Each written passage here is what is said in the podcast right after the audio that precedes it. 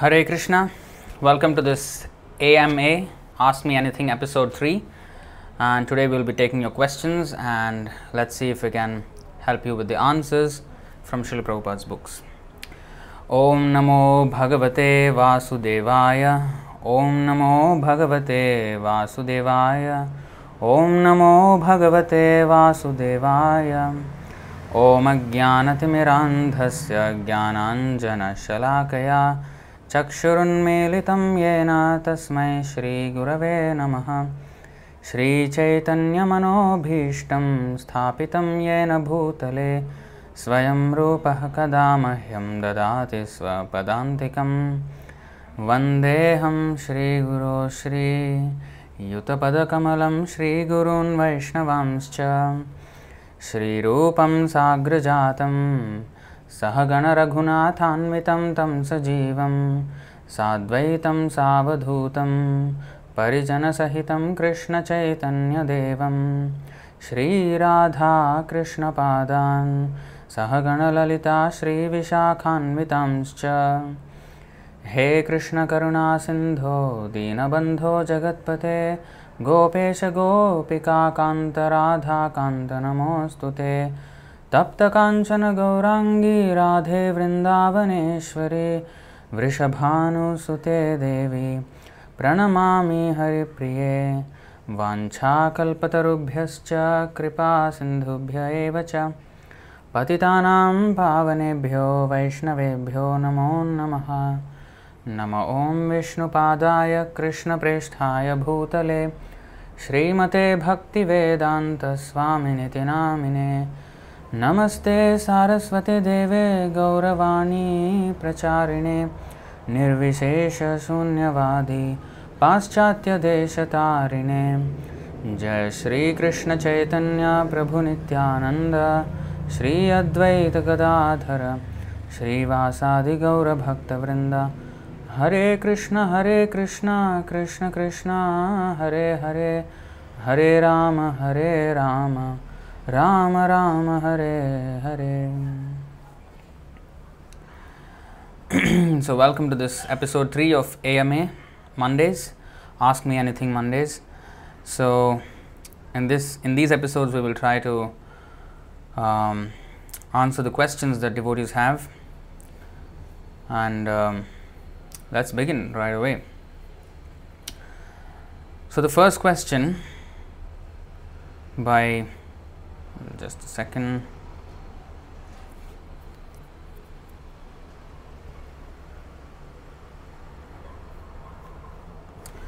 So, by Ranjan Vellakat. According to, okay, let me actually put the question on the screen.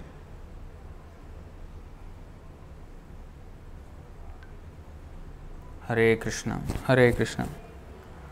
Hmm. So the question is let's see if I can put it on the screen now.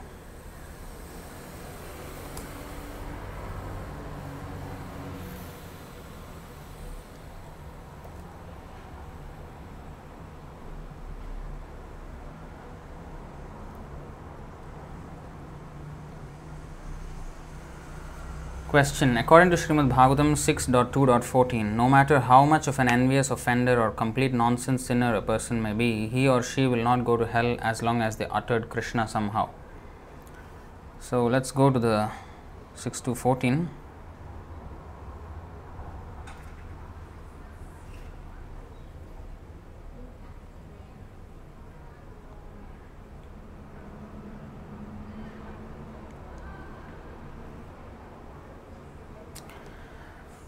is the verse 6 to 14, Srimad Bhagavatam.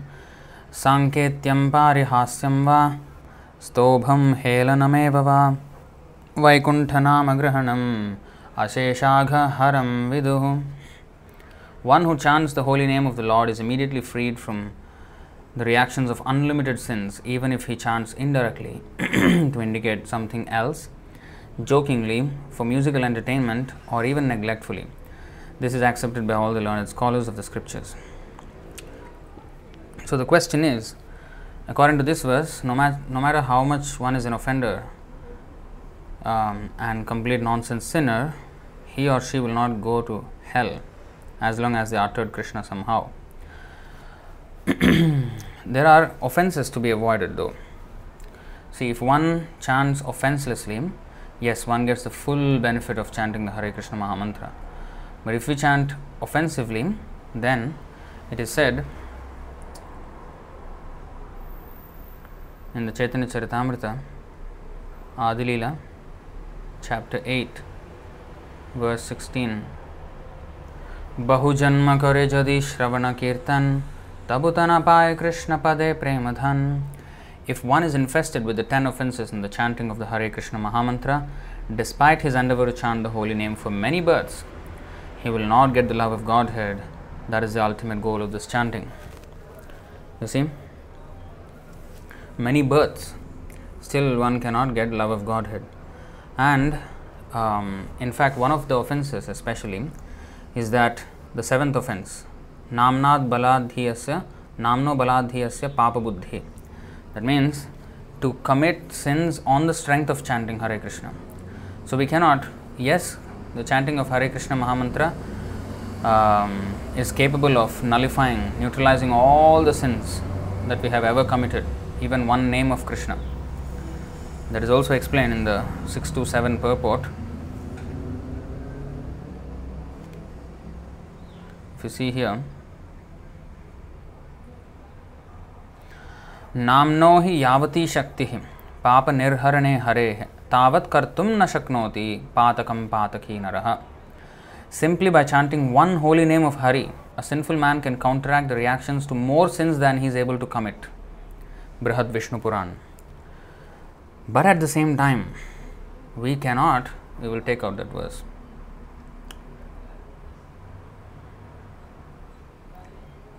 We cannot um, commit sins and say that, okay, you know what, I will commit sins and I'll keep on chanting Hare Krishna, and in this way I will plus minus, plus minus, plus minus. What is wrong with that? You see, seventh offense. नामनो बलाद्यस्य हि पापबुद्धिर न विद्यते तस्य यमैर्हि शुद्धि This is from all Padma Purana, no? quoted in the Chaitanya Charitamrita Adilila, chapter 8, text 24, in the purport. To think that since the Hare Krishna mantra can counteract all sinful reactions, one may therefore go on with his sinful activities and at the same time chant the Hare Krishna mantra to neutralize them is the greatest offense at the lotus feet of Harinam. So, therefore, we should not be under that impression that even after taking uh, Hare Krishna, then we still, you know, commit sinful activities. So, if we do that, then we will be taught a proper lesson.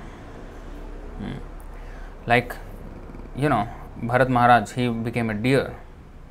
So he went down from human life to animal life. Of course, next life he became a Brahmana's son. But there will be a um, temporary uh, halt in the progress.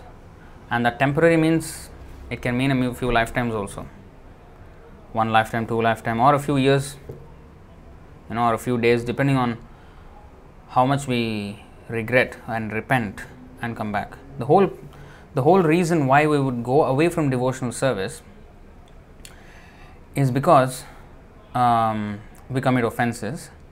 And those offenses we need to learn that they, they are actually offenses and we have to avoid them.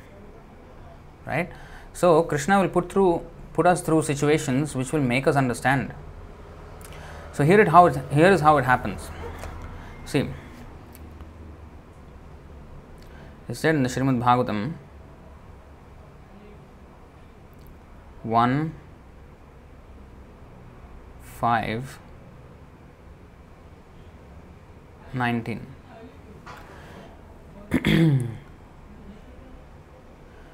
न वै जनो जातु कथञ्चनाव्रजेन् मुकुन्दसेव्यन्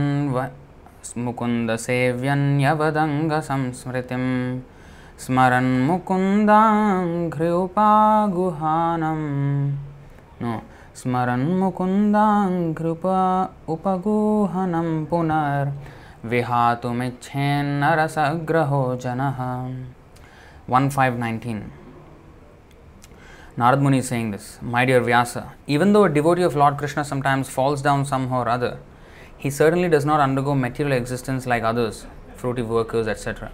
Because a person who has once relished the taste of the lotus feet of the Lord can do nothing but remember that ecstasy again and again.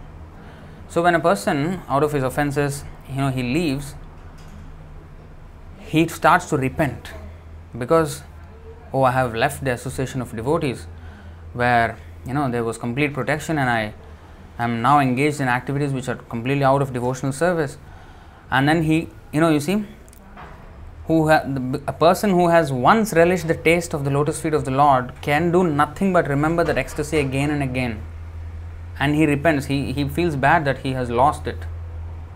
You know suppose um, suppose you you get a lottery you get a you get a you know big prize money and then you lose it after that. You know first you get it and then you are successful and then you know you are celebrating and after that you lose it.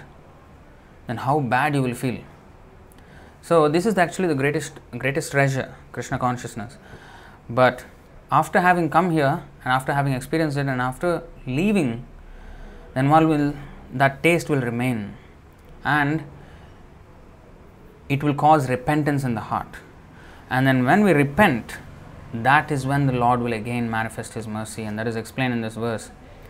He is perceived in the in the repentant heart.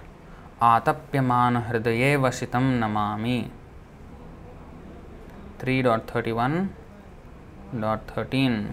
This is the prayers. This is part of the prayers of the um, child within the womb of the mother. यस्त्वत्र बद्ध इव कर्मभिरावृतात्मा भूतेन्द्रियस् भूतेन्द्रियाशयमयीम् अवलम्ब्य मायाम् आस्ते विशुद्धमविकारमखण्डबोधम् आतप्यमानहृदये वशितं Namami I, the pure soul, appearing now bound by my activities, am lying in the womb of my mother by the arrangement of Maya. I offer my respectful obeisances unto him who is also here with me, but who is unaffected and changeless. He's talking about the Paramatma. He is unlimited, but he is perceived in the repentant heart. To him, I offer my respectful obeisances. So basically, uh, when a person commits sins, then he will he is temporarily taken away from the devotional service. Just like Bharat Maharaj, he became too attached to the deer, and you know he was fully absorbed in the deer. And then what happened? He became the bo- he he took the body of a deer in the next life, and he's, he was made to remember all his offense that he did. And he repented. The whole life of the deer he repented. Why? Why did I do this?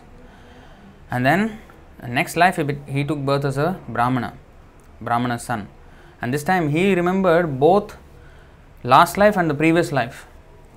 Prabhu. He remembered both last life and the previous life also. Hmm? So, you see how Krishna arranged that. to so that he repents even double repentance. You know, not only one life, second life also he remembered. So that repentance, that heavy repentance, caused him to completely lose all attraction for sense gratification, sense gratificatory pursuits. See? So this is how uh, the Lord uh, helps the devotee who has actually committed offenses. See? So it is not that um, we will not be helped, but the thing is that we should be careful that we should not take advantage of the Lord. And if we are not sincere, then Krishna knows how to make us sincere. If that means um, suffering in 10 lives, yes, He will do it. For Him, there is see, for Him, there is no problem. He will put us through any number of lives. He has been waiting for millions and trillions of lives. You know, we have been here. He is waiting. And He can wait another trillions of lives. For Him, nothing changes. For us, oh, that is, we, are, we will go through hell. So, therefore, it is in our own interest that we take it seriously now and uh, fully, you know, become pure by chanting Hare Krishna and very carefully avoiding the offenses. That's why we chant every morning uh, that we are, you know, that 10 offenses. Every day we are, we are chanting. Why? So that to remind ourselves and always keep in mind while chanting that I should not commit these offenses. Alright, so that is the answer for that. Next question Ranjan Vellakat again. Why is Lord Buddha counted among the Shaktavesh avatars even though he is also referred to as the Supreme Personality of Godhead? By that logic, actually, I'll put the question here because all of you can see.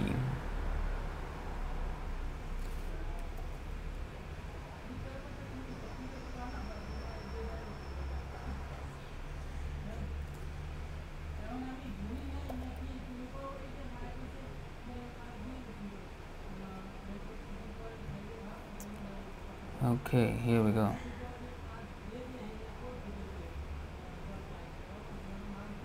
So the question is why is Lord Buddha counted among the Shaktiavesh avatars even though he is also referred to as the Supreme Personality of Godhead? By that logic, would not all the Shaktiavesh avatars be referred to as the Supreme Personalities of Godhead? Good question. So, it depends on the amount, the, the degree of empowerment. If he is uh, empowered to the extent that he can act almost as powerfully as the Lord, then um, he is uh, he is also sometimes addressed as Supreme Personality of Godhead. In fact, even Lord Kapila was like was like that, Shaktiavesh Avatar, Lord Kapila. Although he himself spoke as the Supreme Personality of Godhead, even Rishabdev, although he also said, "I am the Supreme Personality of Godhead," he himself referred to himself as that. But then again, he is also a Shaktiavesh Avatar, and Parshuram is a Shaktiavesh Avatar, Buddha is Shaktiavesh Avatar, and um, yeah, these four are Shaktiavesh Avatar. So sometimes they act almost as powerfully as the Lord, and sometimes they are empowered in different ways. Like Narada is also a Shaktiavesh avatar, but he is never referred to as the Supreme Personality of Godhead. Hmm. So it depends on the uh, empowerment. So sometimes he acts as good as the Lord. Even Prithu Maharaj is, is a, a Shaktiavesh avatar of the Lord, partial incarnation. So, not all the times are the Shaktiavesh avatars um, referred to as the Supreme Personality of Godhead, but sometimes they are. So, it depends on the like Prabhupada is Shaktiavesh avatar, Bhaktisiddhanta Saraswati Thakur Shaktiavesh avatar because Krishna Shakti Vina Nahitar Pravartana. Without the empowerment of Krishna, one cannot preach Krishna consciousness. And um, Shaktiavesh avatar means Shakti Avesha. When he when krishna empowers uh, shakti means power. Shakti avesha means when he reposes that power on someone that means when he empowers someone to act very extraordinarily. So to preach the message of krishna consciousness all over the world uh, that is a very extraordinary activity so that is a special empowerment krishna shakti vina nahitar pravartan without the empowerment empowerment of krishna one cannot spread the krishna consciousness movement at all so that is a Shaktavesh avatar. See? So it is understood in this way. Now, so that is that. Actually, in the CC, in the Chaitanya Charitamrita, the Shaktavesh avatars are mentioned. I mean, I don't know if I can take it out.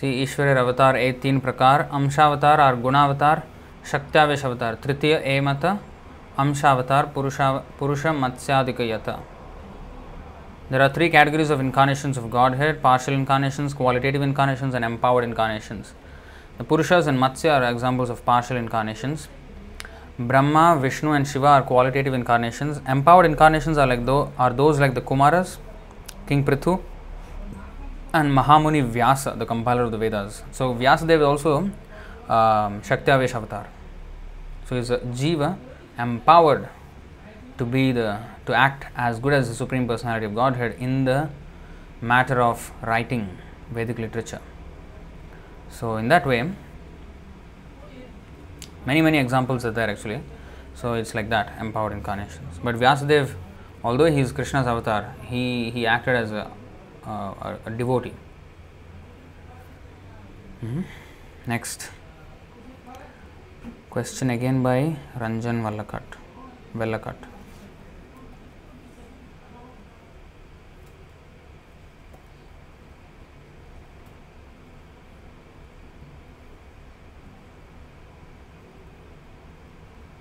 The question is why did Prabhupada say if a Christian actually surrenders to the instructions of Jesus Christ, he may go to the heavenly planets? But according to CC Adi 17.165 to 169, the current scriptures are faulty, so they could not possibly follow the pure instructions of Jesus Christ. And then there is no ritual of fasting for Ekadasi, let alone Rajasuya and Ashvamedha yajnas in Christian texts. Well,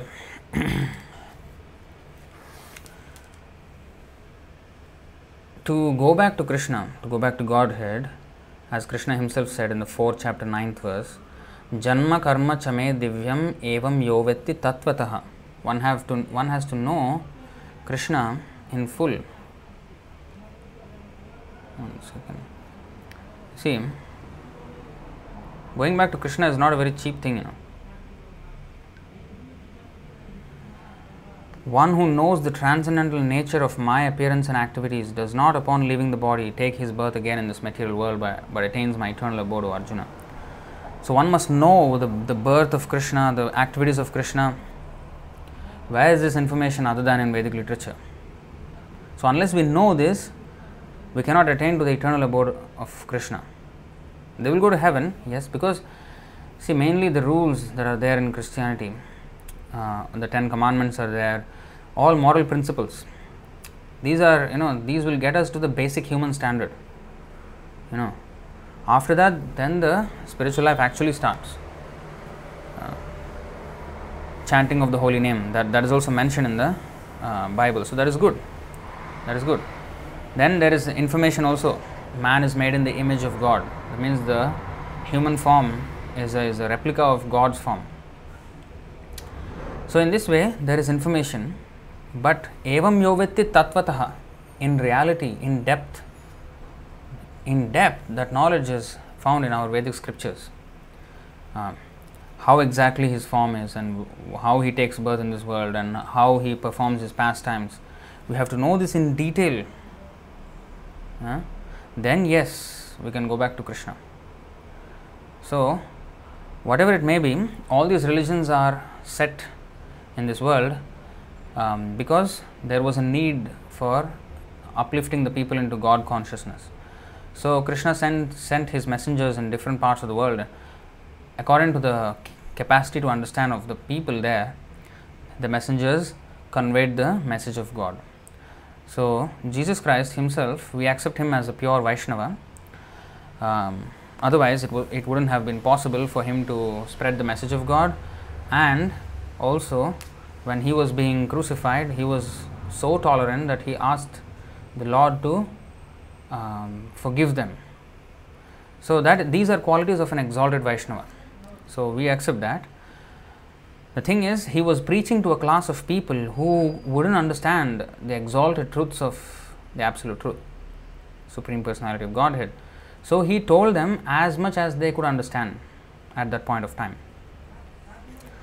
so, but if we want um, in depth knowledge of Krishna, yes, in our Vedic literature that is available.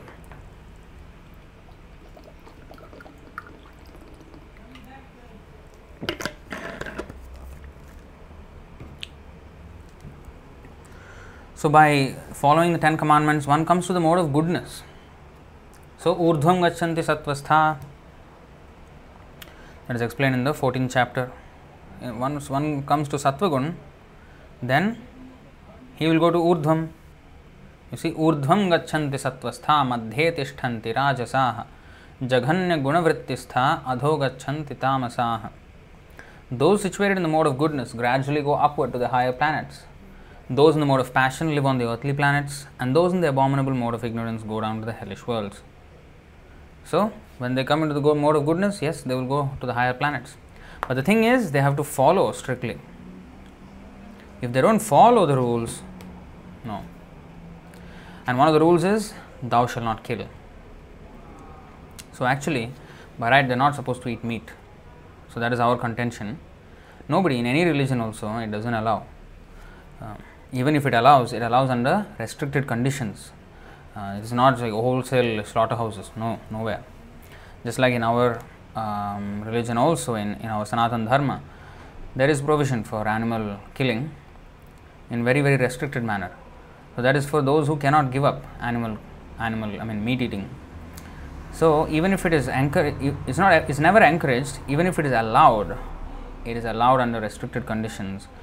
So according to the commandment, it is very clear. Anybody who understands English will understand it. Thou shall not kill. That's it. So they first of all should stop eating meat. Yes, then there is any chance. So just by saying I'm a Hindu, I'm a Muslim, I'm a Christian, I'm this and that, but I don't follow anything, it's no use. Uh, that's why it is said, and even in the Bible it is said, not all those who call Lord, Lord, Lord will be saved. Why? Because they are calling Lord, Lord, Lord, but at the, at the, backyard doing all kind of all kind of nonsense, not following His instructions. Uh, so that kind of people won't be saved. One has to be sincere. Like you know, not that I repent, uh, and then I come back uh, on a Sunday I repent, and then Monday I come back and do the same things again, and again Sunday go and repent, and Monday come, come back the whole week do the same thing again. No, no point in such repent. That is not sincere repentance. Repentance means okay, I will not do. I understood my mistake. But if I did not understand that is a mistake and say I just repent for what? So, if we strictly follow, yes, if they strictly follow, they will go to heavenly planets. And then, of course, they will get further chance to go back to Godhead. But if you don't follow, in, no, no process will work. Even Krishna consciousness will not work. The process will work, but if I don't take to the process, I will not get the result. Hmm. Next question. Oh, okay. According to the rule, uh, I will have to go to the next person's question because three questions of each person, and then if we have time, then we will come back to um, more questions by the same person. Right. Next um, question by Bhakta Nabajit. Let's put up the question.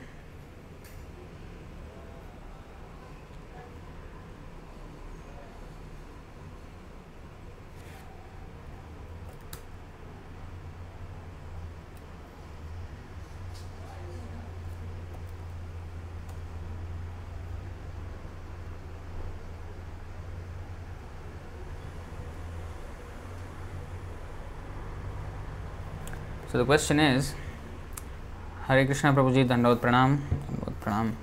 While doing chanting of Hare Krishna Mahamantra, can we play Krishna bhajans in the background? Some meditate on chanting by sitting in front of Tulsi plants, some in front of deities of Lord Krishna and his incarnations, and while others take photos in front of them. In order to keep a check on the diversion of mind, is it right to concentrate our eyes our ears and eyes and senses in some way or other in Supreme Personality of Godhead, either through prayers, bhajans, pictures, etc. No, actually, the process of chanting is you can put Prabhupada's chanting japa, uh, but the process of chanting is to hear what I am saying. That is the whole process of chanting. The meditation is to just hear what I am saying, constantly listening to what I am saying. Hare Krishna, Hare Krishna, Krishna Krishna, Hare Hare. Hare Ram, Hare Ram, Ram Ram, Hare Hare, like that. I have to hear what I am saying. That is the whole meditation process. You don't need another bhajan. You are hearing what? We are chanting to hear what we are chanting, you know, not something else. So you can you can chant in front of the tulsi, um, you know, tulsi plant. You can chant in front of the deities.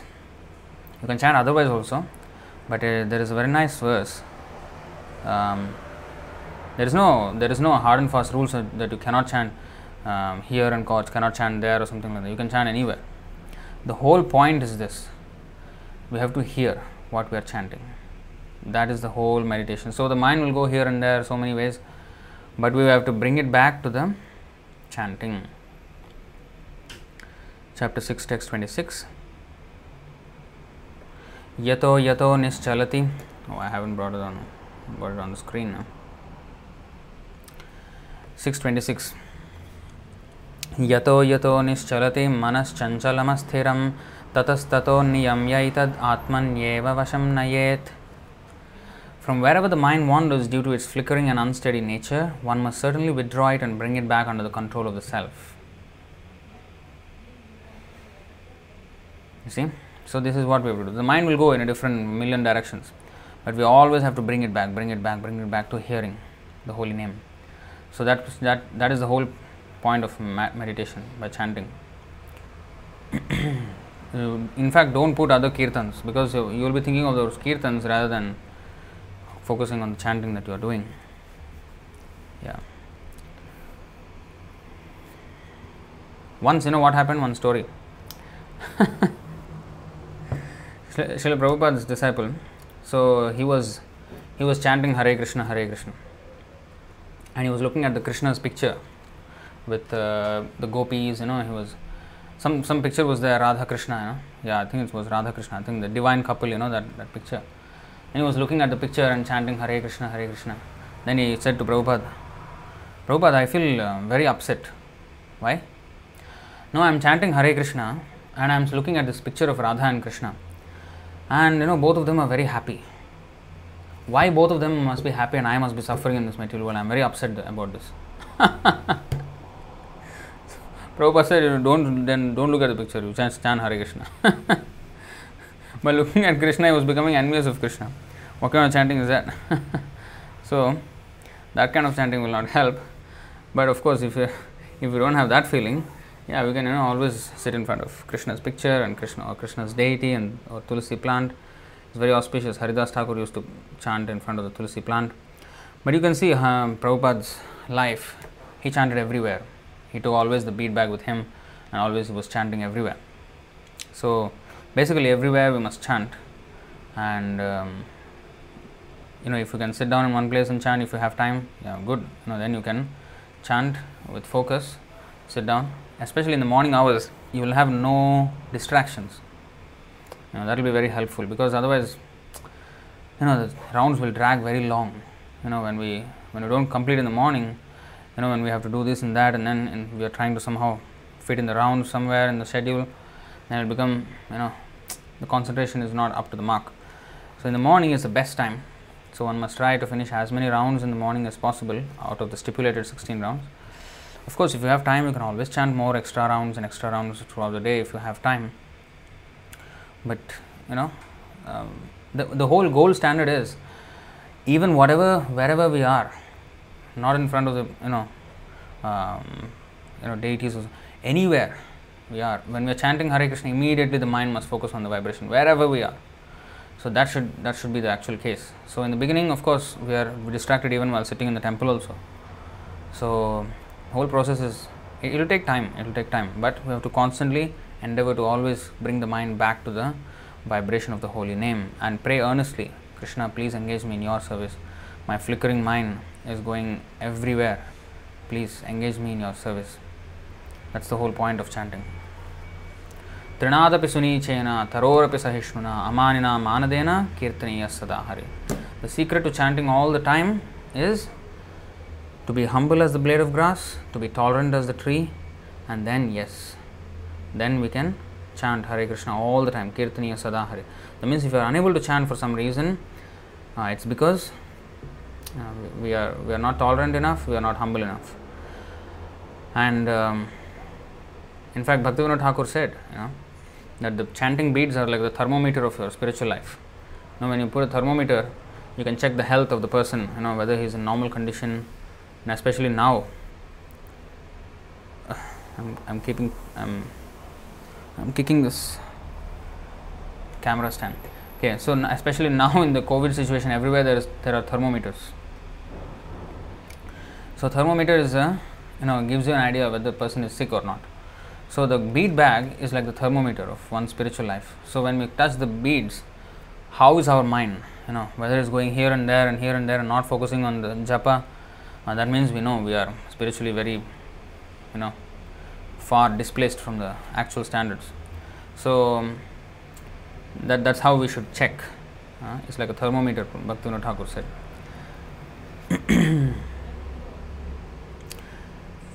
So next question. Again by Bhakta Nabajit.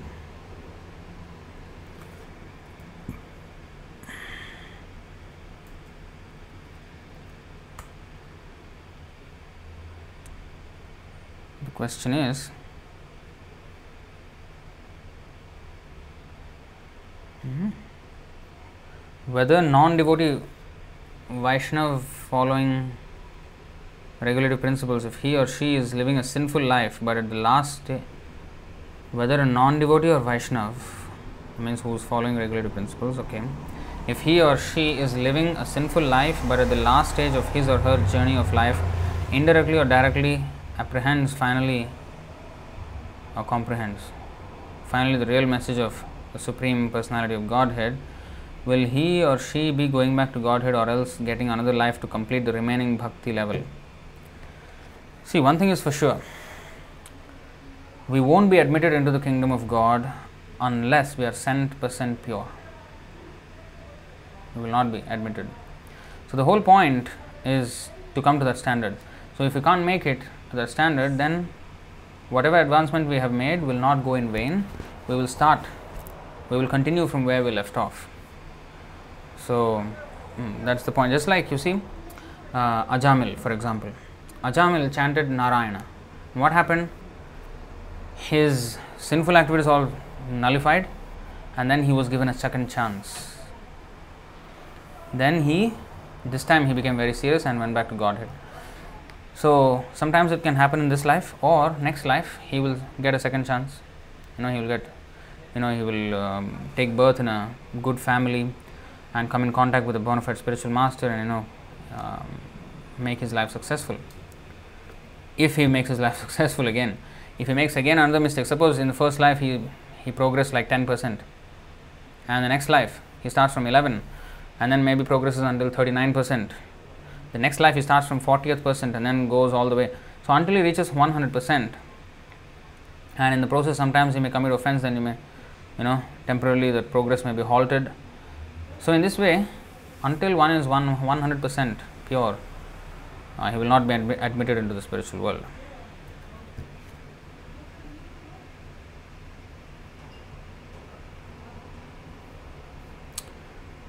Uh, next question by Ranjan Malakat. Okay, we will answer Ranjan's questions later because uh, the stipulated limit of 3 has been finished. So, we will get back to his questions later if, as if we have time.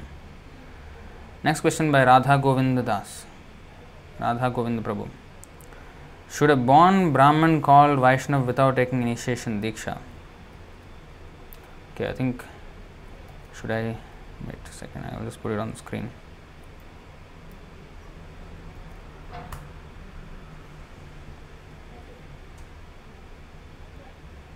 This is the question. Should a born Brahman call Vaishnav without taking initiation Diksha? How come? No. No way. Vaishnav means a person who is a devotee, and devotee means first of all he has to have a spiritual master. Adau Gurvashrayam Sadharma Pricha. So the first uh, thing that a human being should do is get uh, take shelter of a bona fide spiritual master. Adau Gurvashrayam Sadharma Pricha. Ask questions about real spiritual life. And then when one is actually enlightened and then when he starts to follow, uh, yes, then he is, you know, he takes initiation and that's when he is called a Vaishnava. He may be a Kanishta Vaishnava and then he will slowly go to Madhyama and Uttama, but then by birth it is never like that, you know. Of course, one may have the Vaishnava qualities, you know, if he is coming from last birth.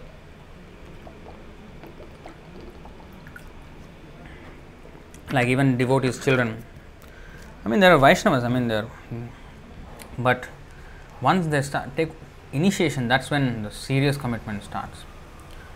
Of course, one is still Vaishnava, not by birth. The birth is not the real question. The thing is whether they are following or not.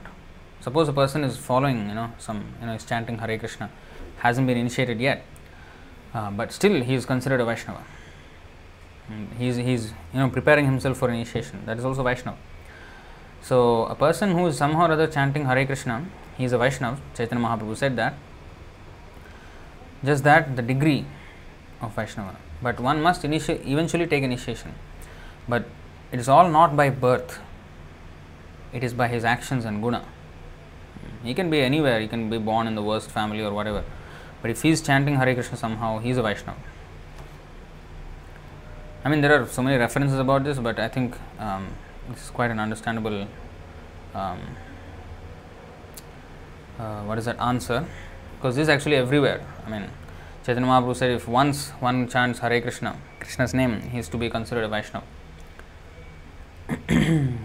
but then one must actually come to the standard of Vaishnava lifestyle as well. Hmm? It should not be a farce. Like um, Bhaktivinoda Thakur said, what is that? Hmm, Mathai Tilak, uh, Galai Mala. What is that? Nake Tilak, Galai Mala. এও তো এক what is that? Uh, forgot. Nice song you know. So he actually is showing actually maybe i'll let's see if we can find it.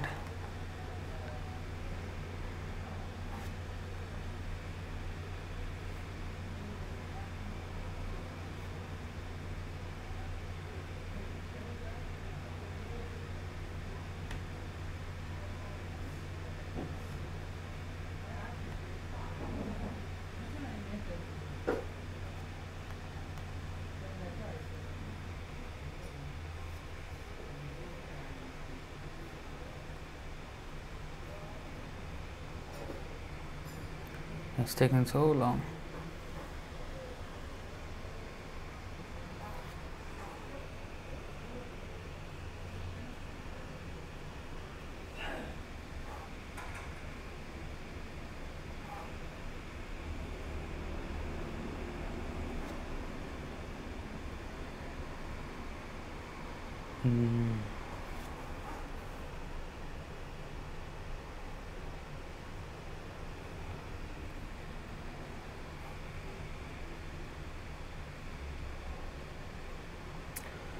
Yes, finally.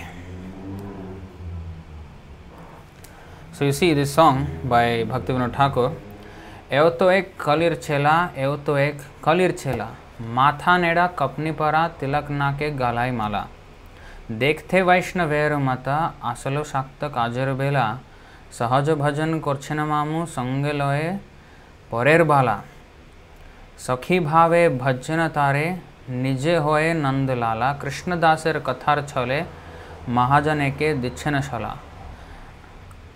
ನವರಸಿಕ ಆಪನೆ ಮಾನಿ खच्चन आबार मन Cola bowl बोले दो, दोहाय ओ भाई दूर करो एलीला खेला so in this song uh, Bhaktivinoda Thakur is exposing um, a, a, a, what is that a fake Vaishnava who has all the signs and symptoms of Vaishnava, external symbols, but his his um, his heart uh, is just a Shakta. You see, dekhte Vaishnaver Mata Asala Shakta Kajarvela. He's actually a sense gratifier, but he just um, puts on the dress of a Vaishnava and the signs of a Vaishnava. So, that kind of Vaishnava is of no use. We're talking about actual sincere person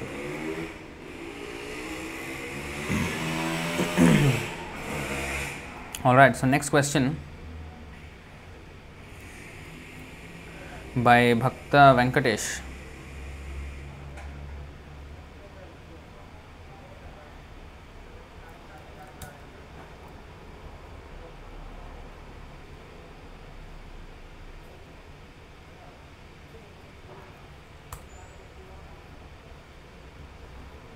So this is the question.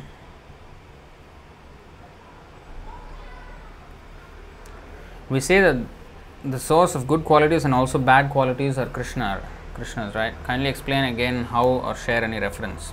Well, the first verse of the Bhagavatam actually states this.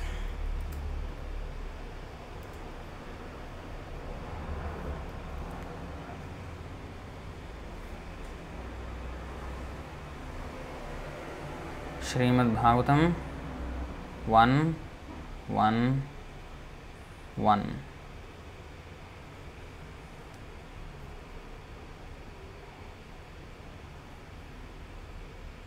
sorry about that. So you see, Janmadhyasya Yataha. This is actually from the Vedanta Sutra, but uh, also the first verse of the Srimad Bhagavatam, which is the natural commentary of Vedanta Sutra. So Janmadhyasya Yataha means the absolute truth is the source of everything. And this also is confirmed in the Bhagavad Gita 10.8 aham sarvasya prabhavo mattah sarvam pravartate. I am the source of all spiritual and material worlds. See?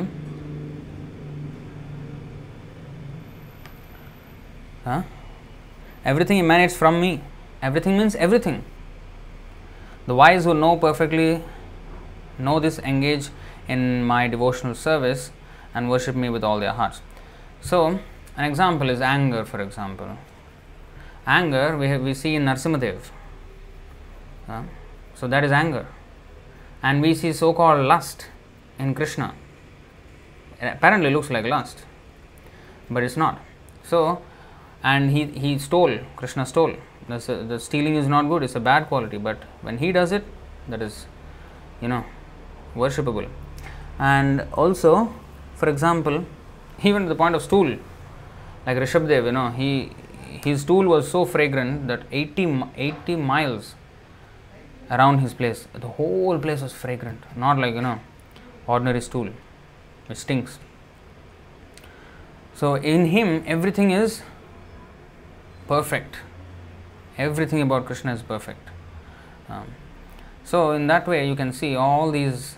Um, in fact, when he in the nectar of devotion, the four different personalities that are there in Krishna, that means the personality traits, not personalities, the four different personality traits, very, very, uh, you know, different extreme personality traits that are found in Krishna. There is Dhirodhata, Dhirodatta, uh, Dhira and Dhira. So these are all different characteristics, and all of them are existing in Krishna. Let, maybe let's go and see that. I think you remember, maybe. Uh, let's.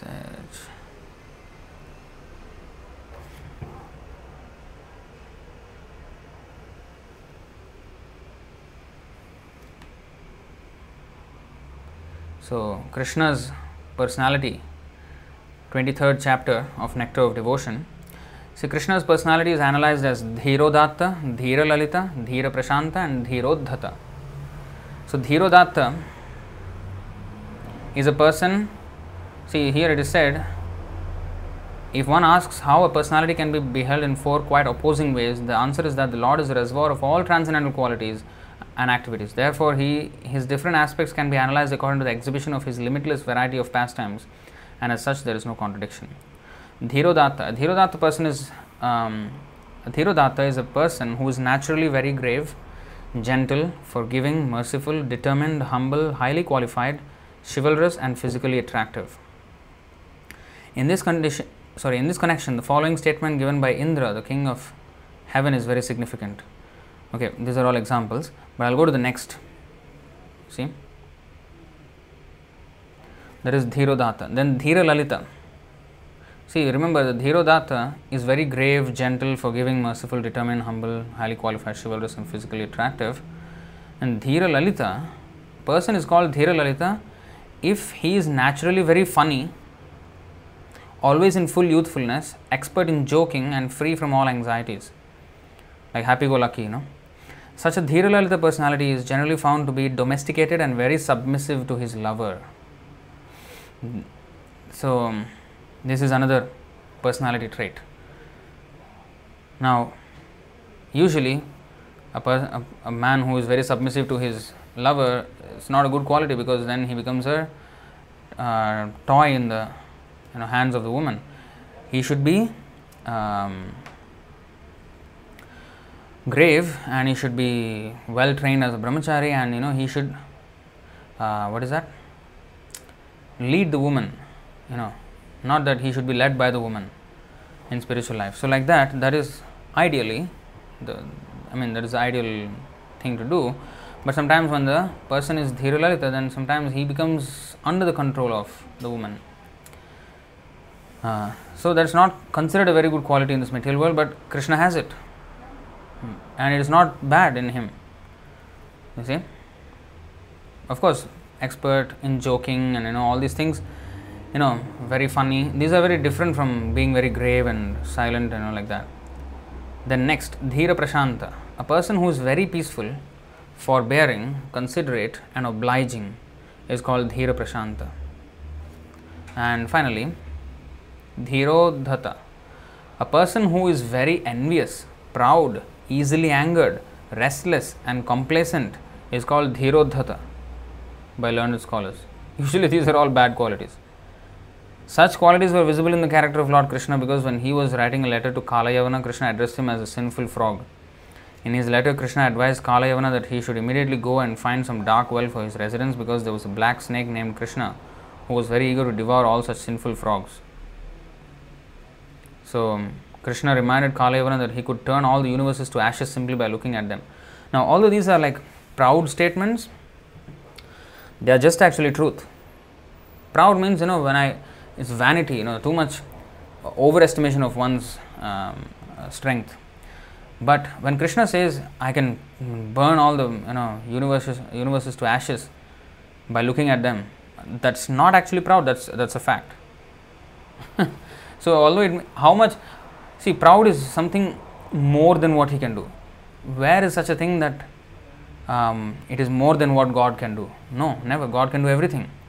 So, how much ever he may, you know, like, like for example, he says in the Bhagavad Gita, chapter 7, text 7, Mattaha parataram nanyat. There is no truth superior to me. There is nobody higher than me. I am the highest. So this looks like a proud statement, right? And in the 18th chapter, he says, Sarvadharman parityajya mamekam sharanam vraja, surrender unto me. That's a seemingly proud statement, right? So, what happens? How, how come? No, this is actually fact. There is actually nobody equal to or above him. so, when Krishna says these things, they, he actually means it and they are actually facts. But when we say it, that's pride because whatever we are able to do the instruments, even if we use our intelligence, that intelligence is given by God. We did not choose our intelligence before birth. You know what? I'm, I'm coming into this world and I want this kind, this much of intelligence and that much of artistic power. This no, we did not choose anything. We were given by Krishna. All that we have now is rented property. Is on rent. We have taken. So we are not the owner. And if we say I, I did this, I did, you know, what is that? With what you did? With your body, with your intelligence? Oh, borrowed intelligence. Oh, okay. Borrowed body. All right, fine, okay. It's not yours, right? Uh, just like if a person acts like a big time, you know, hero, you know, uh, wears all the suit, boot, and everything, and a car, you know, expensive car, but all of it is rented. Suppose rented suit, rented car, and everything rented. Just making a show that you know he's a big time fellow. I mean, who would take him seriously? That's pride, you know, stupidity. So, um, if he owns it, if he actually worked hard and he earned it and he wears it, uh, then when he, oh, that, then yeah, okay, fine, you know, you, you earned it. So, of course, in this world, nobody can actually earn it because on his own, I mean, he can earn it, but not on his own. Krishna's power must be there, Krishna's empowerment must be there. Only then he can do anything. I mean, if a little nerve is you know disconnected in the head, will be paralyzed or will be mentally retarded. You know, who created those perfect structures in the brain, in the heart, in the stomach, in the everything so perfectly moving in this body? Huh? We are taking it for granted. But if you actually cut open and see the body, how much complex system is is inside, and the Lord arranged for that whole mechanical arrangement so that we can fulfill our desires. And then when we fulfill our desires, we take the credit. Right? What is this? So that is pride. But when Krishna says that is actually not pride, is fact. But still Krishna is humble. But when he wants, he will he is like this also. Like you know, what is that?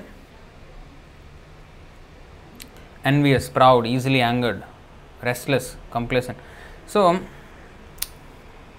the demons they feel Krishna is too proud. When Krishna says Sarvadharman Parityaja, you surrender unto me, leaving aside everything else, Mam Ekam, exclusive surrender to me. Wow, this is too much. How can you say like that? You know, they, they cannot take it. That's why they always give them philosophy which is not surrender to Krishna, something else. They will, they will, you know, trying to meander around the words and try to misinterpret them. And but actually, anybody who knows any Sanskrit, even the basic Sanskrit, he will understand that it's very straightforward. Hmm. So this is all enviousness, because of which they cannot accept, and they find him very envious or proud. But actually, they are envious and proud.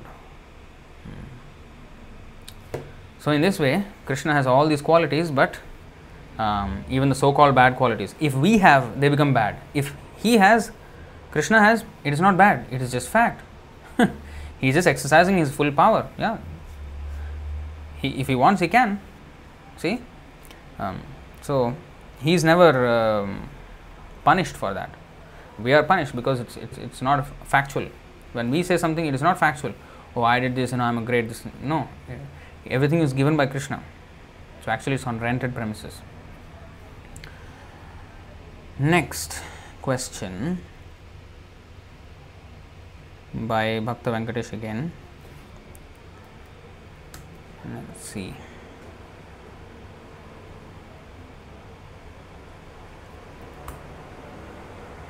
It's a very short question. So the question is Srimad Bhagavatam 2.3.22 Anuvraja means exactly what? Great devotees or following footsteps of great devotees. Let's see the verse 2 322, right? Srimad Bhagavatam, Kanda 2, chapter 3, text 22.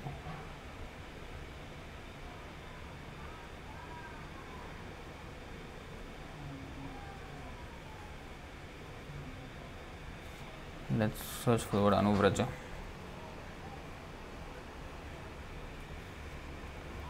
Where is Anuvraja?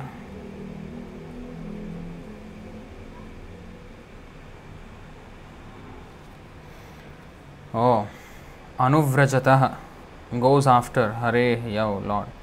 पादौ नृणां तौ द्रुमजन्मभाजौ क्षेत्राणि नानुव्रजतो हरेर्यौ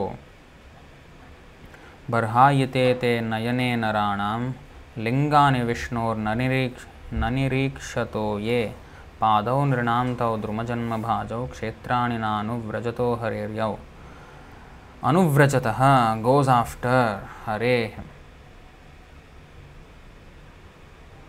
न अनुव्रजतः never goes after Hari. So the legs which do not move to the holy places. Hmm. See, that is the meaning. Vraja means to actually go. See, so anuvrajataha means goes after. You know, the legs which do not move to holy places. That's what that's what it means. Anuvraja, you know, if you go after Hare, Hari, we have to go after the authorities who went after Hari. So the people, the, the, the great souls who attain perfection, so you have to follow their footsteps. Then that is called Anuvraja, to follow in their footsteps and you know go after Hari. So in this in this context, especially, it is going up. It is telling that the legs which do not move to the holy places are like tree, are like tree trunks. Drumajanma. Uh, Padau nirnam tau drumajanma bhajau. So druma means tree. So that's what it's, not actually great devotees or following footsteps of great devotees. It's just that if you don't go to the holy places, then they're like trees. Why? Why is like tree trunks? Let's actually understand this verse. The legs which do not move to the holy places are considered to be like tree trunks. Now, a tree trunk we know does not move, stationary. But so why are the the legs which do not go to holy places are considered like tree trunks? But they're moving. The legs are moving. Why is there like tree trunks? Um, how much ever they are moving, they are in the material world only. They are fixed in the material world. Now, a, a, person in the prison, he may move about in you know in the different parts of the prison, but he's still in the prison only. So, where is his real movement? Real movement means come out of there and you know make some change happen in your life and you know do something better. So, real movement means when one can go from here to the spiritual world. Like, it's a good example that Prabhupada gave, like the airport. Airport for example, now of course all airports are like, you know, or on lockdown or something. But usually, if everything was all right, so from the airport you can go to another place. Say now I'm I'm in Singapore. Suppose I have to go to Delhi. Now, from Singapore to Delhi is such and such number of kilometers. Now, if I'm in Singapore, I am say let's take, take for I don't know how much exactly, maybe 4,500 kilometers. I don't know. Just take it as 4,000, 5,000 kilometers. Okay, just for roundabout number. So um, 5,000 kilometers from Singapore to Delhi. Now wherever I am in Singapore, I may move around in Singapore this way, that way, this way. I am still 5,000 kilometers away from Delhi. When I come to the airport, I am still 5,000 kilometers away from Delhi. But the airport is a better place to be than the rest of the Singapore. Because from the airport, I can actually take the plane and actually go further to reach the destination Delhi. You see? So, in this material world, the mode of goodness, passion, and ignorance, all these three modes, whichever mode one is, one is in, one is still in the material world. Even the person in the mode of goodness, although he is in the heavenly planets, he is still in the material world only. It's in, still in the prison house of material existence. So actually, he has not really moved. The distance is the same to the spiritual world still. Hardly anything has changed. Therefore, it's like tree trunks. So, but from the mode of goodness, goodness is like the airport. Although it is in, still in the material world, that is a favorable place from which we can go to the Shuddha Sattva, the, the kingdom of God. So, first one, must rise himself from modes of passion and ignorance to the mode of goodness. And from mode of goodness, he has to rise to the Shuddha Sattva platform. And all this is done by serving the spiritual master. So, unless one actually serves the spiritual master, one cannot really be better than the tree. You see? रजस्तमश्च सत्त्वेन सत्त्वं चोपशमेन च एतत् सर्वं गुरौ भक्त्या पुरुषो ह्यञ्जसा जयेत् Translation One must conquer the modes of passion and ignorance by developing the mode of goodness, and then one must become detached from the mode of goodness by promoting oneself to the platform of Shuddha Sattva. All this can be automatically done if one engages in the service of the spiritual master with faith and devotion. In this way, one can conquer the influence of the modes of nature. See? one must rise from passion and ignorance to goodness. So that means if, we, if I want to go to Delhi, from wherever I am in Singapore, I have to go to the airport. And from the airport, I have to take the plane and actually go to the Delhi. So that's why uh, Sattvagun is uh, recommended because that is a favorable platform or airport from which we can go to the spiritual world. So at least one come must. But even if one comes to the airport, if he misses the plane, then he cannot go to Delhi. So similarly, even if one comes to the mode of goodness, if he doesn't promote himself to the Shuddha Sattva platform, which is pure goodness, Vasudeva, Vasudeva Sthiti, Krishna consciousness, one is still in the material world. So even mode of goodness is only good because there is a chance from there to elevate. But if it don't elevate, that is a that is explained in the Srimad Bhagavatam again.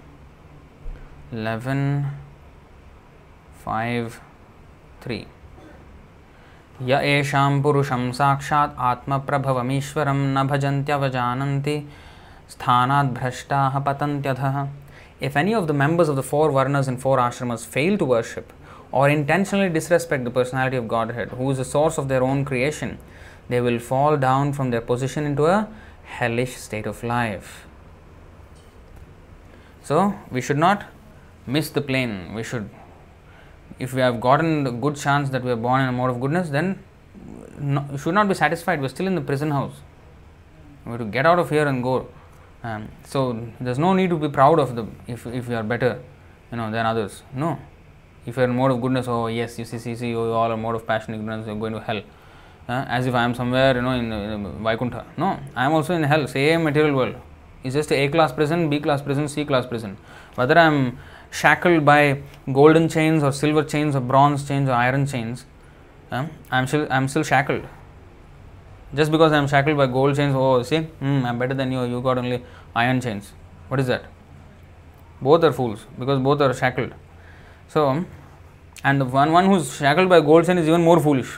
He is proud of being shackled by gold chains. so, uh, so this is uh, foolishness.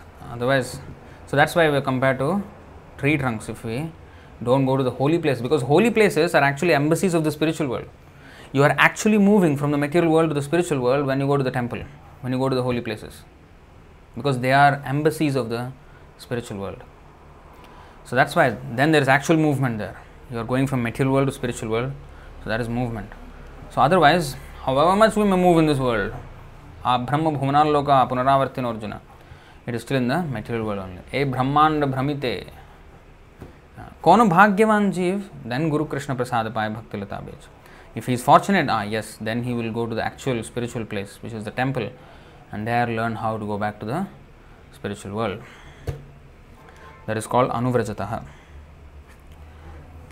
Next question by Bhakta Virendra. I hope Bhakta Virendra Prabhu hasn't asked more than three questions. Just joking, but we will answer the first three questions and after that go to the next person.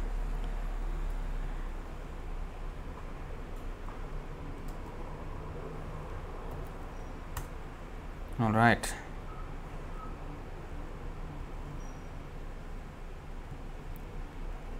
So here, question How does a devotee know that he will be going back home, back to Godhead after this very life? Well, um,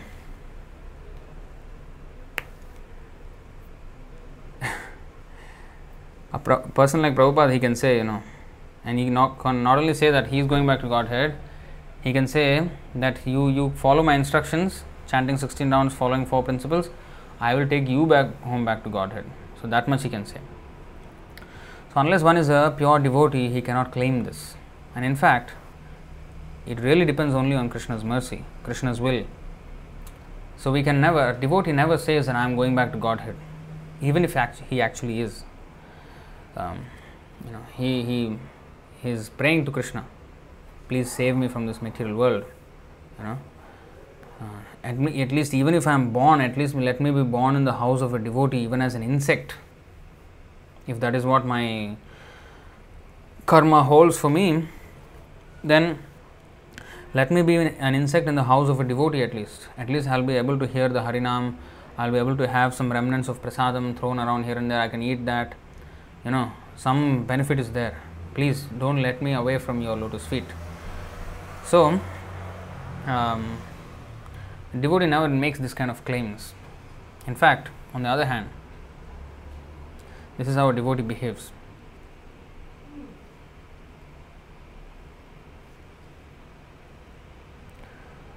Three twenty nine thirteen. सालोक्यसाष्टिसामीप्य सारूप्यैकत्वमप्युत दीयमानं न गृह्णन्ति विना मत्सेवनं जनाः A pure devotee does not accept any kind of liberation, salokya, sarshti, samipya, sarupya, or ekatva, even though they are offered by the Supreme Personality of Godhead. Even though the Lord wants to take him back to Godhead, he will say no. But of course, the Lord will take him back. He will say, I am not asking anything. Even that I am not asking. I just want your devotional service, wherever you want to keep me. whether in the material or spiritual worlds. So that's how a devotee thinks. He he does not aspire to go out, he does not demand Krishna. Uh, uh, that oh you must take me, you know. What is that? that's not surrender, right? Surrender means whatever you know you want to do with me, you can do. You are still my Lord of my life. Aslishya padaratam pinashtumam adarshanan marma hatam karotu va va vidadhatu lampato mat prananathastu sa eva naparaha. So this is the teachings of Chaitanya Mahaprabhu. So whether you embrace me or protect me or kill me or neglect me and you won't come before me for millions of lifetimes, it doesn't matter. You are, whatever you do, you are the Lord. Who am I to dictate terms to you? Still you are my Lord. I will never leave you. So that is surrender. Next question. Um, Bhakta Virendra again. Second question of Bhakta Virendra. Huh? So,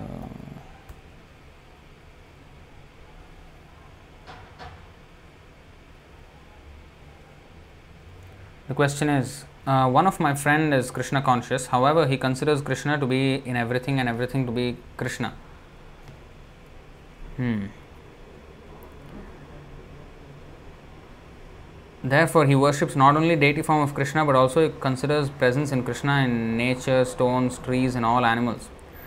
Does he worship the super soul feature of Krishna present in everything?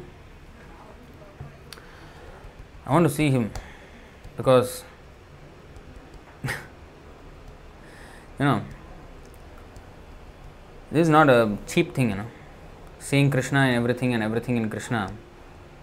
This is not cheap cheap thing if he sees everything to be Krishna, um, that is wrong. He sees everything in Krishna, yes. So, anyway, this is not a very cheap thing to be seen. Prabhupada saw like this. Okay? Prabhupada saw Krishna everywhere. And if a person is really on the platform, it shows. His, his, his character will show.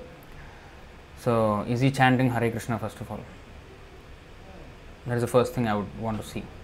Is he taking Krishna Prasadam only and nothing else? Hmm? And what is his service and how long has he been in the whole movement and everything. So it's not so cheap thing. Let us not make it very cheap. It is called sahajiya. If he is saying that he is seeing Krishna everywhere and everything in Krishna, that means he is not seeing. Because if he is really seeing, then he will say he is not seeing. And of course, those who are not seeing, they will they will say I am not seeing. If they are honest. but you see, the six Goswamis how they prayed. हे राधे व्रज देविके चललिते, हे नंद सुनो कुत where are you Nanda Nanda what Nanda what Nanda सुत where are you and Radharani where are you in the Govardhan or Radha Kund or Shyam Kund where where are you so there always in the mood of separation विप्रलंब seva and that is what Chaitanya Mahaprabhu taught not to show everybody to know what I am seeing Krishna in you and you in Krishna know, that means when he speaks like that, he is not saying anything, just simply bluffing. So, it's not a cheap thing. I mean, if he is really seeing, right, then you are associating with him, right? He's, you said he is your, he is your friend, and you should be also very clear about everything. When you associate with pure devotee, everything should become very clear. No? You should take guru, everything, all these things should be very clear. The philosophy should be very clear but uh, you have many doubts about this. So, I have my doubts on this person. I want to see him first. We should not be quick to accept. It is possible. I am not saying it is not possible, but it's not a cheap thing. Hmm? Once you live with that person for about six six months at least, then you will know the person. Devotees, they are very, uh, they they can easily pick up where the le- level of advancement is of another devotee. I mean, expert, I mean, uh, an advanced devotee, a seasoned devotee, he can tell, you know. Hmm. Next question by Bhaktin Puja. Let's take the question.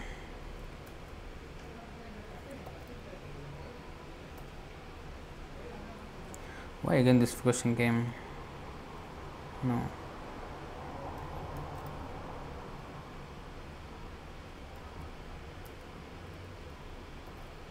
Hmm. Okay, here's the question. What is that? I want to ask what is happening with us, the result of our karma in this life. We are also performing karma when we, when do we get the result of these karma at this life or in next life? Which deeds result in this birth, which is next? I think I kind of understand your question.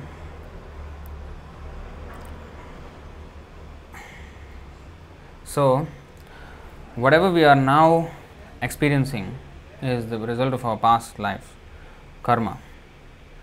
Right? So, and now what we are doing, we will sometimes experience them in this life, sometimes in the next life. You know, it depends. When there is no fixed time, like you do any activity, it will take 120 years to fructify. No such thing. It can sometimes be faster, sometimes slower. What is the what are the rules for that? It's very very intricate. You know, the Lord only knows actually nobody can really explain how karma is working and how Krishna is arranging everything. So, how long does it take for um, person, you know, to for the for the sin to fructify from the seed to the all the way to the what is that fruit stage? We can't say. We can't give a definite timeline. Okay, but so sometimes they they experience in this life itself. Like for example, I'll tell you. Um, when we commit an offense, for example, immediately we will feel something is wrong. You know, something doesn't feel right. So, especially if one is introspective devotee, he can see that, and that means the reaction is there already. You see, so sometimes it happens then and there, and very instant. Sometimes it takes some time, but it eventually will catch up. Karma will catch up with us, and we can't run away unless we actually surrender to Krishna and completely not repeat these sinful activities again and sincerely repent sincerely repent for all the sins that we have done and never considering ourselves as a very pure soul but rather as the most fallen soul. Mm, very fallen and just trying to advance. And take the association of Vaishnavas, take the mercy of Vaishnavas, the spiritual master, and work cooperatively with devotees, and then slowly, slowly, all these anarthas will come out, and then yes, we can become pure.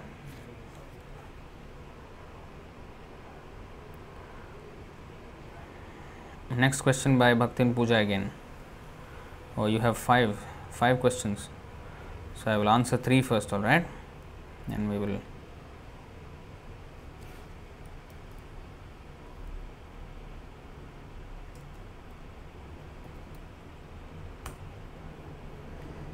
It's an interesting question. Makes me laugh actually.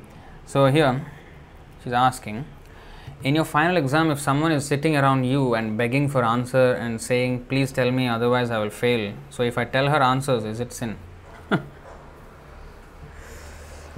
know first of all Bhaktivinoda Thakur said Jadavidya Jatam Mayar Vaibhav the whole material education is a farce. It's, it's, a, it's an impediment to service of Krishna and it's in fact a great illusion, Mayar Vaibhav.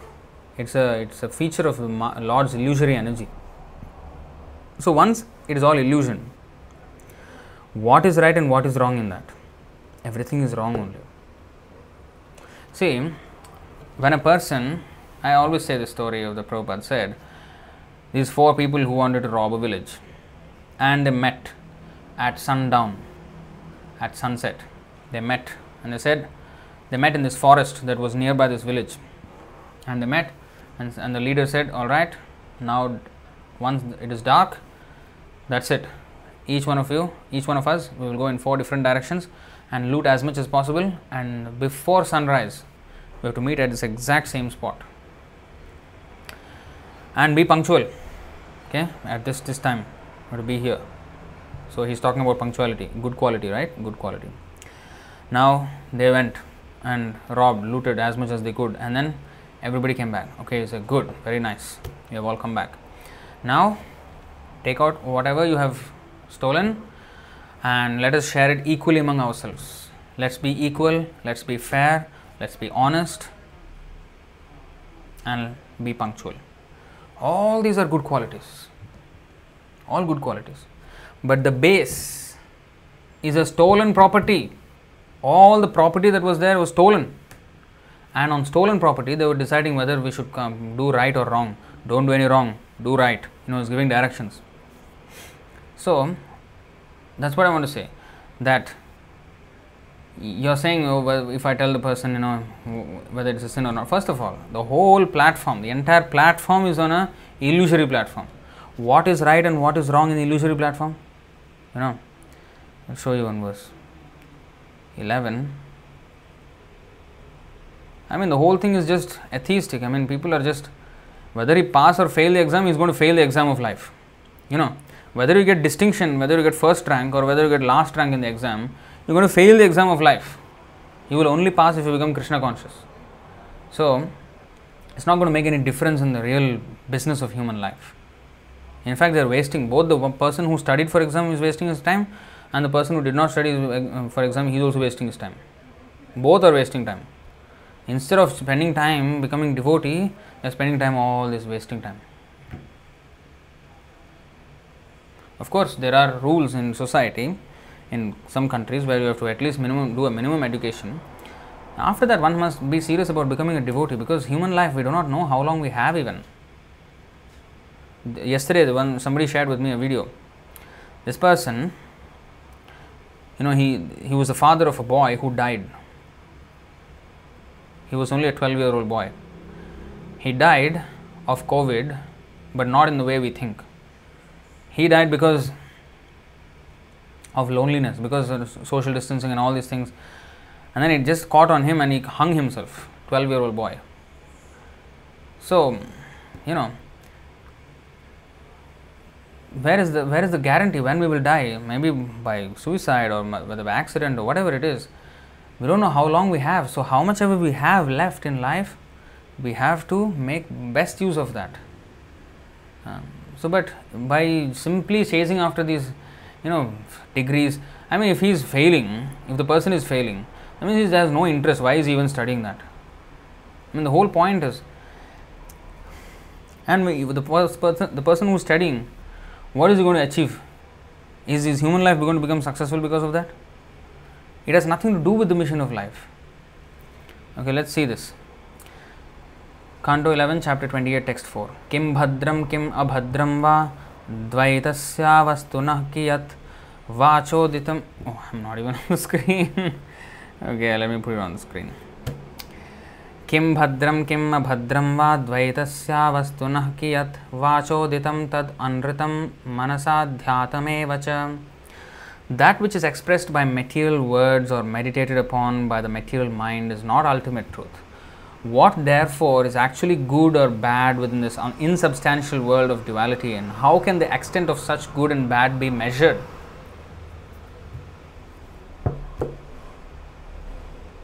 Everything is an illusion. Good illusion or bad illusion? Is illusion right? So illusion is bad.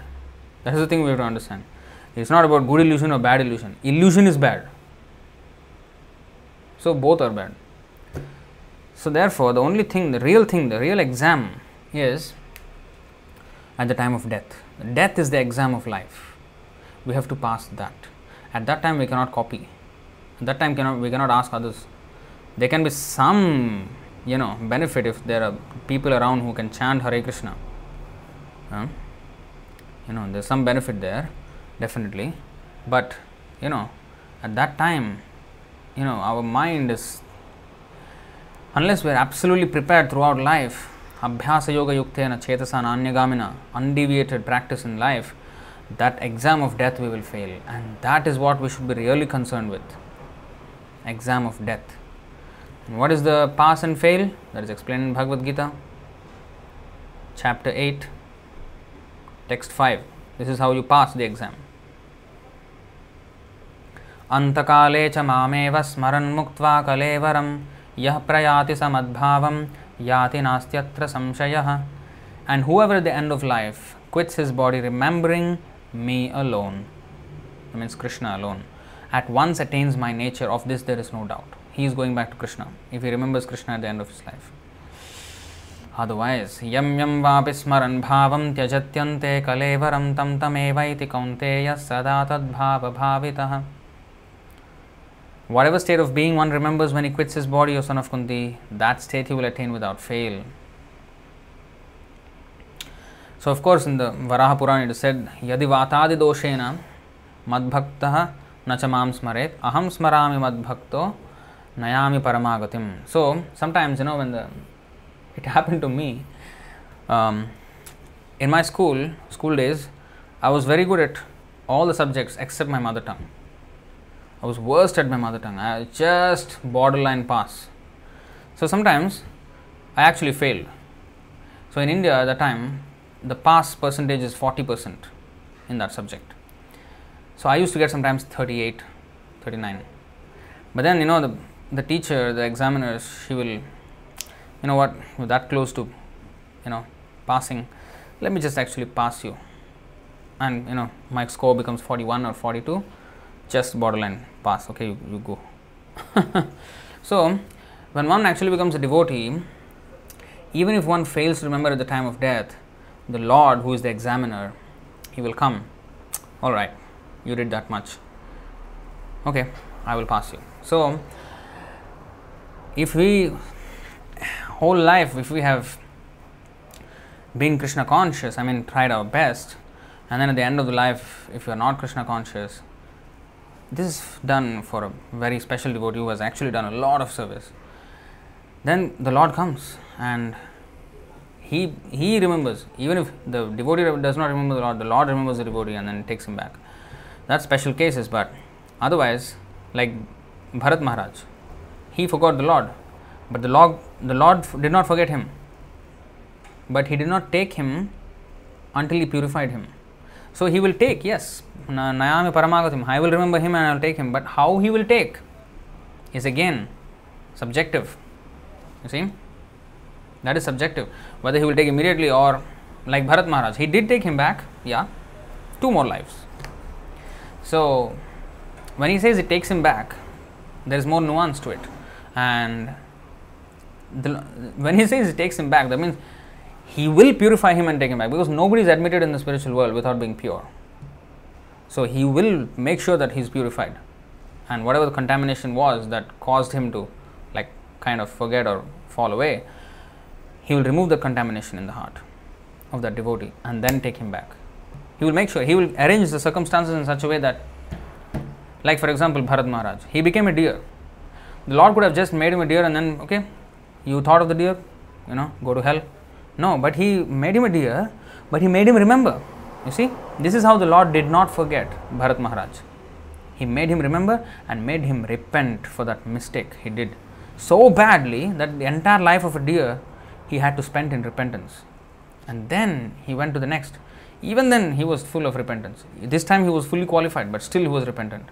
And he was so determined that he acted for that long as a dumb fool although he was the most intelligent man of the world.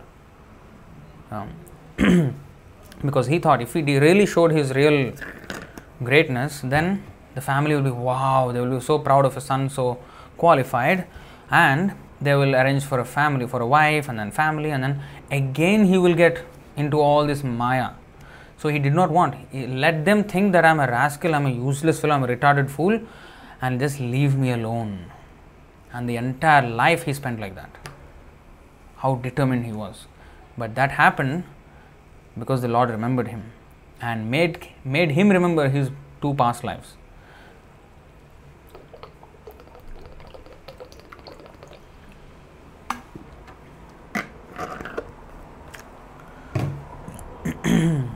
so, this is how we have to understand it.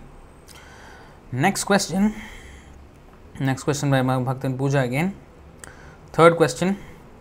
So, this time is the last for now. If we do get time, we will come back to your question again, your next questions. Okay, what is the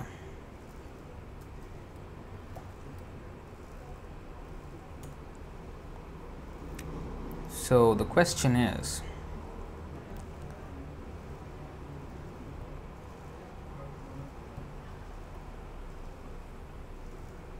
if someone want to be a pure devotee, should he or she pray to demigods? Short answer no. Krishna is the supreme lord, but why he allow Arjuna to pray to Lord Shiva and other demigods to get weapons like Pashupatastra and Brahmastra or, or Mahabharat for Mahabharat fight? So when Krishna asks to do something, they have to just do it. Just like he asked Yudhishthir Maharaj to do Rajasuya Yajna. Yudhishthir Maharaj did. Although these are otherwise karmakanda activities, when Krishna asked them to do personally, they did they did that, and by that they did not do a karmakanda activity; they did a devotional service because they executed Krishna's order directly. Hmm. So, when you know he Arjun went to okay first let's let's answer the first part of the question if someone wants to be a pure devotee should he or he pray to demigods so i can just answer that one first right Srimad Bhagavatam canto four chapter twenty nine. Text forty five.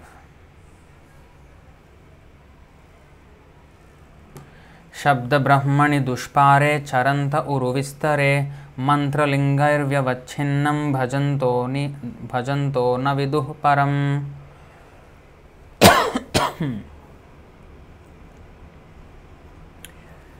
Translation Despite the cultivation of Vedic knowledge, which is unlimited, and the worship of different demigods by the, sim- by the symptoms of Vedic mantras, demigod worship does not help one to understand the supreme powerful personality of Godhead.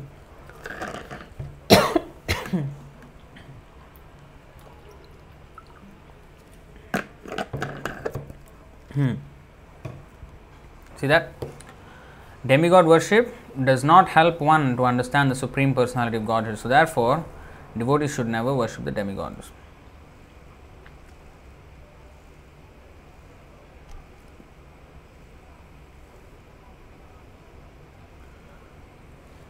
So that is that answers the first part of the question. So we cannot worship the demigods. So why did Krishna ask Arjuna? You know, Krishna asked Arjuna. That's it. Why? That's his will. So, but the thing is, although Arjuna was a pure devotee and Yudhishthir Maharaj was pure devotee, they did these apparently karmakanda activities because Krishna asked them to. And sometimes Krishna asked them to do seemingly wrong things. Like he asked Yudhishthir Maharaj to lie. But Yudhishthir Maharaj hesitated and therefore he had to see hell for one hour before he went back to Godhead.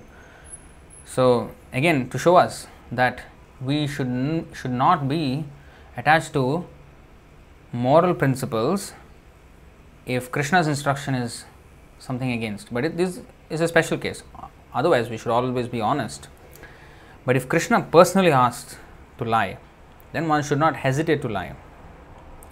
Yudhishthir Maharaj was more concerned about his reputation as being a very honest person, and he did not, he did not want to spoil that, and that's why he did not want to lie. So his reputation was more important for him than serving Krishna instruction. So of course, Yudhishthir Maharaj being a pure devotee, he wouldn't make such a mistake, but it is the whole, you know, Krishna made him make that mistake so that to teach us. So it's an important lesson for us to learn. Uh, it's a very important lesson.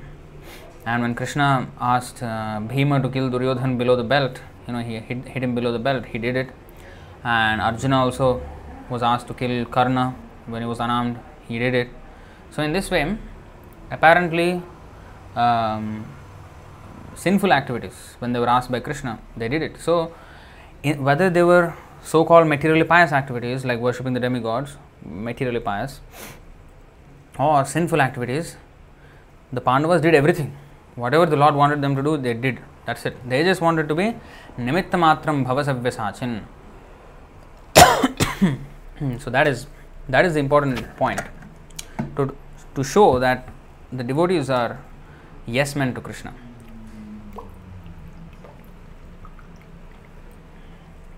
On the other hand, um, Nanda Maharaj was asked not to worship the demigods, Indra, for his um, you know agriculture, and he also followed. In the beginning, he hesitated, but then Krishna taught him, and then you know, and then Indra came to you know take revenge, but he was defeated.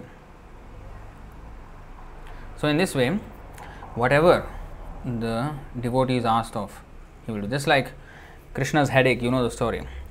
So Krishna was, Krishna had a headache and he wanted dust from the feet of the devotee, and if he puts that on his head, forehead, yes, his headache will be cured.